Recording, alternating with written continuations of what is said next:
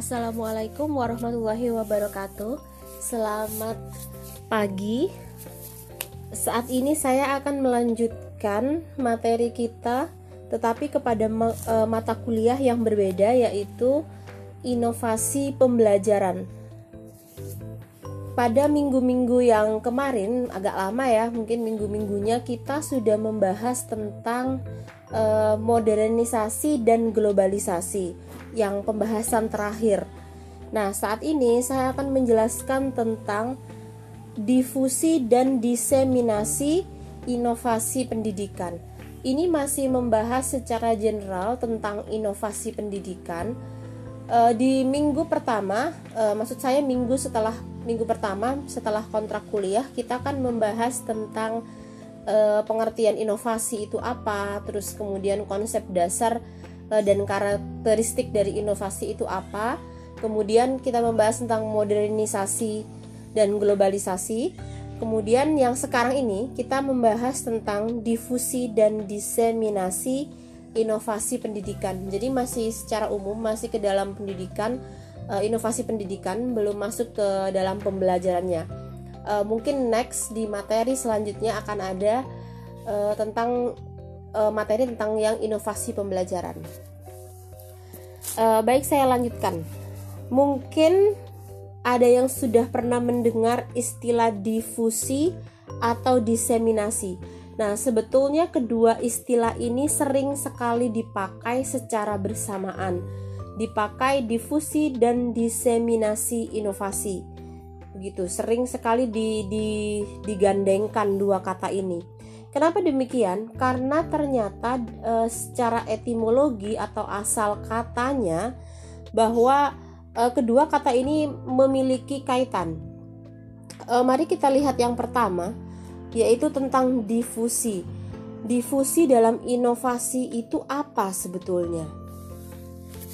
Difusi ini adalah proses komunikasi antara kelompok masyarakat sebagai anggota sistem sosial dengan menggunakan saluran tertentu dan waktu tertentu.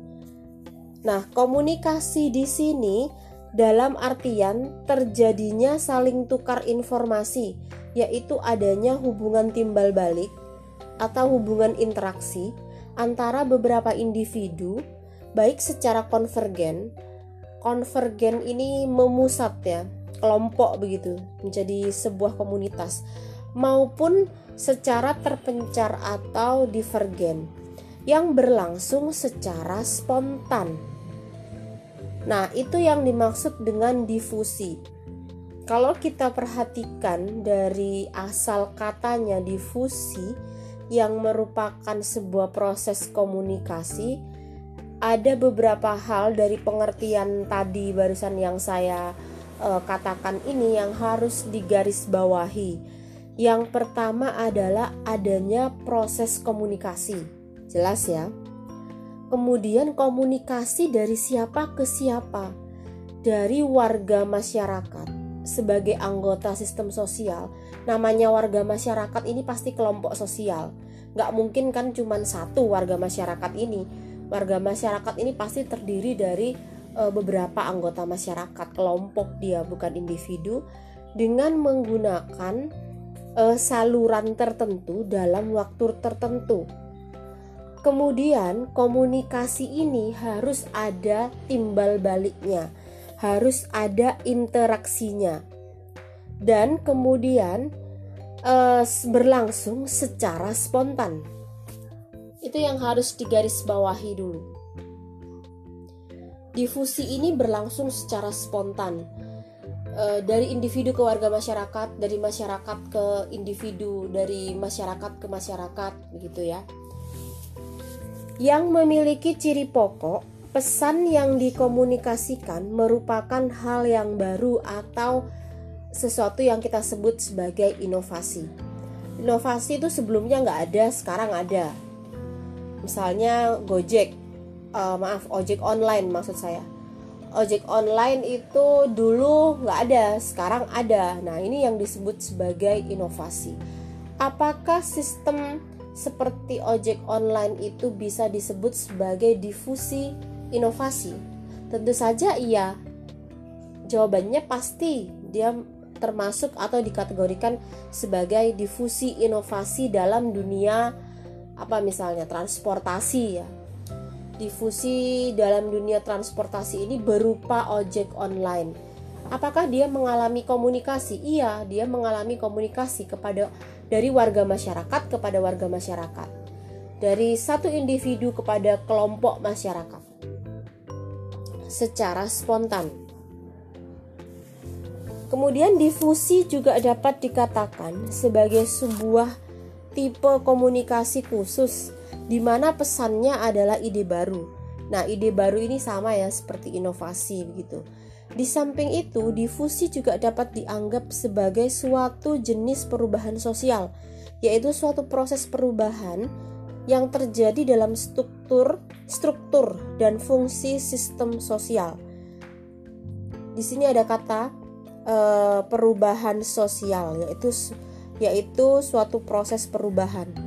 Namanya ada inovasi, pasti di situ akan ada perubahan, ada ide baru, ada hal baru, ada pemikiran baru, pasti akan terjadi perubahan dalam sistem sosial. Nah, di sini jelas bahwa istilah difusi ini tidak terlepas dari kata inovasi. Di awal, saya tadi sudah mengatakan bahwa kata difusi ini sering sekali ber e, bergandengan gitu atau berdekatan dengan kata inovasi. Kalau kalian searching di Google menggunakan kata kunci difusi inovasi, difusi inovasi pasti banyak sekali. Karena di sini dikatakan juga bahwa e, kata ini memang sering kali tidak bisa terlepas dengan yang namanya inovasi. Itu tentang difusi, saya kira tidak terlalu sulit untuk memahami apa yang dimaksud dengan difusi inovasi ini. Kalau kalian membutuhkan referensi yang lebih detail, seperti biasa kalian bisa lihat di Google. Di situ banyak sekali referensi tentang apa yang disebut difusi inovasi. Tetapi intinya adalah e, seperti apa yang barusan saya sampaikan. Anda paham itu, ya insya Allah Anda akan bisa uh, menentukan oke okay, ini difusi inovasi atau bukan begitu ya. Selanjutnya saya jelaskan tentang diseminasi inovasi. Apakah diseminasi inovasi ini? Mungkin ada yang pernah uh, membaca tentang diseminasi inovasi. Ini adalah sebuah proses penyebaran inovasi yang direncanakan diarahkan, dan dikelola. Maka diseminasi ini intinya adalah eh, penyebaran inovasi dengan sebuah perencanaan. Di sini juga bisa berarti penyebaran inovasi yang menggunakan pendekatan keterampilan dalam proses uh, misalnya dalam proses belajar mengajar. Jadi secara mudahnya atau secara sederhananya proses difusi dan diseminasi ini bedanya adalah difusi tadi menggunakan uh, proses komunikasi yang spontan sedangkan diseminasi proses inovasi atau penyebaran inovasi yang tidak spontan. Artinya sesuatu yang sudah direncanakan, sudah diarahkan, sudah dikontrol dan sudah dikelola. Perbedaan mendasarnya di situ. Kemudian diseminasi ini sebetulnya e, dari siapa ke siapa? Kalau tadi pada proses difusi inovasi itu e, kepada warga masyarakat sebagai anggota sistem sosial, dan kemudian juga e, dari individu ke warga masyarakat gitu. Lalu, diseminasi ini dari siapa ke siapa? Secara etimologi, proses diseminasi inovasi ini ditujukan kepada kelompok target. Nah, sekali lagi, kenapa ini kelompok target? Karena diseminasi ini adalah sesuatu yang sudah direncanakan, sudah dikelola, sudah dikontrol, sudah diarahkan sudah ya namanya sesuatu yang sudah direncanakan pasti tujuannya sudah jelas targetnya sudah jelas. Kemudian tujuannya ini untuk apa? Misalnya kita memiliki sebuah inovasi gitu ya. Kemudian kita mau menyebarluaskan inovasi ini. Berarti kita akan melakukan yang namanya proses diseminasi inovasi. Nah, kemudian kita merencanakan dulu. Baik, penyebaran inovasi ini, penyebaran ide-ide baru ini kita mau targetkan kepada siapa? Misalnya kepada remaja, anak antara usia 11 eh, sampai dengan eh, katakanlah 23 tahun misalnya begitu. Itu targetnya sudah jelas. Tujuannya apa? Misalnya tujuannya untuk mengedukasi tentang bahaya eh, pergaulan bebas dengan menggunakan eh, dengan metode atau strategi apa gitu ya. Jadi ini adalah proses diseminasi. Jadi dia proses komunikasi, penyebaran informasi, penyebaran inovasi, penyebaran ide yang sudah direncanakan, yang sudah dikelola terlebih dahulu. Berbeda dengan yang difusi tadi yang secara spontan. Kira-kira itu yang paling mendasar e, perbedaan antara difusi dan diseminasi sekaligus e, pengertian dari difusi dan diseminasi inovasi. Jika kita kaitkan dengan uh, diseminasi maupun difusi dalam dunia pendidikan, diseminasi ini merupakan tindakan inovasi yang disusun menurut perencanaan yang matang. Misalnya saja seperti uh, sosialisasi atau pembentukan kurikulum, pembentukan kurikulum baru, misalnya begitu ya. Jadi ini kan uh, merupakan sebuah proses diseminasi sosial, maaf, diseminasi pendidikan yang sudah direncanakan sebelumnya, seperti pembentukan kurikulum, targetnya siapa, guru SD, kemudian prosesnya bagaimana, tujuannya apa, dan segala macam. Kemudian perencanaan eh, yang jelas kalau untuk kurikulum adalah perencanaan yang jauh ke depan yang jauh ke depan ke masa depan. Jadi perencanaannya kalau untuk kurikulum kan tidak mungkin hanya untuk jangka pendek saja ya, tetapi kurikulum ini kan e, paling tidak dia digunakan e, dalam jangka waktu lima tahun saat pergantian menteri biasanya menteri pendidikan kurikulumnya ganti, menterinya ganti begitu.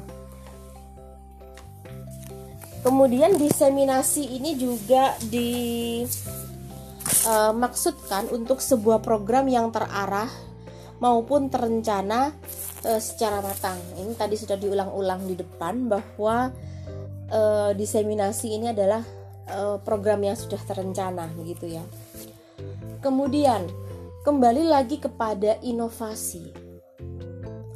Sebetulnya uh, yang menerima inovasi kan kita sebagai masyarakat sebagai anggota sistem sosial, sebagai individu yang hidup dalam sebuah sistem sosial.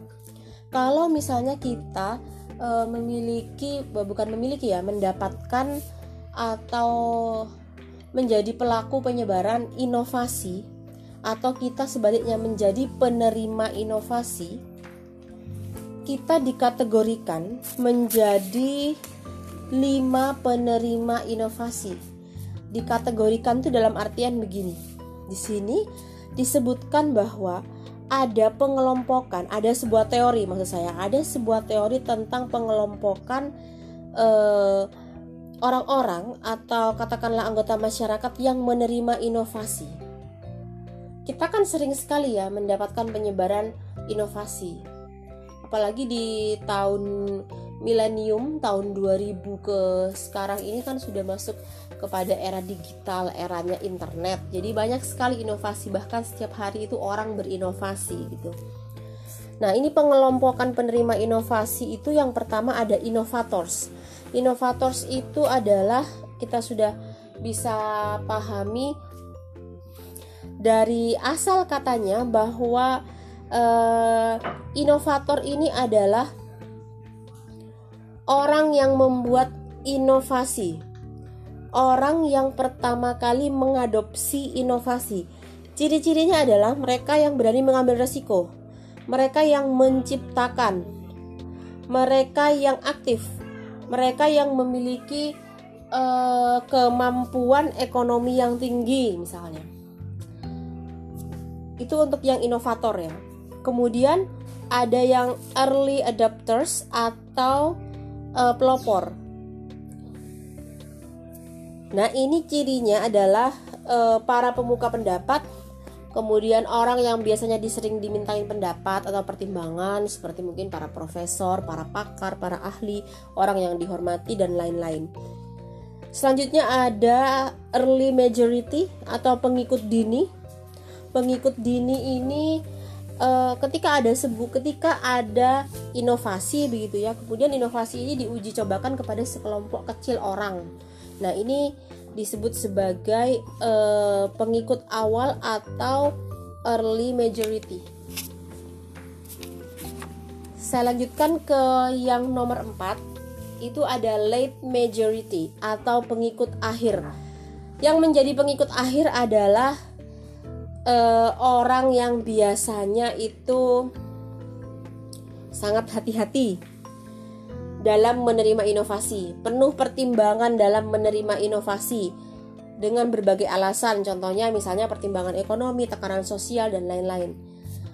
Banyak mahasiswa yang contoh ini ya, banyak mahasiswa yang uh, misalnya tidak uh, tidak bisa mengikuti pembelajaran daring atau pembelajaran secara online dikarenakan maaf Pak Bu saya nggak punya HP Android itu ya.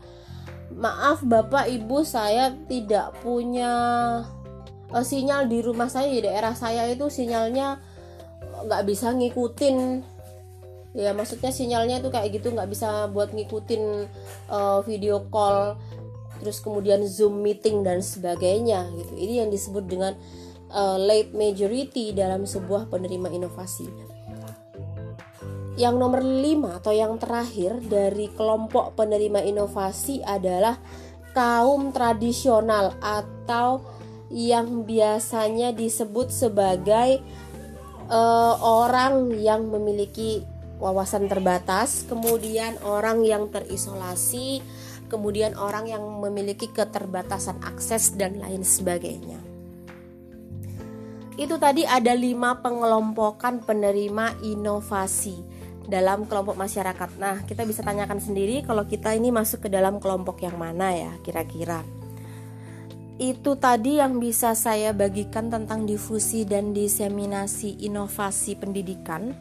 Nanti kaitannya dengan pendidikan bisa Anda uh, baca di materi yang akan saya kirimkan seperti biasa materi dari PDF um, maaf berbentuk PDF dan berbentuk jurnal gitu ya.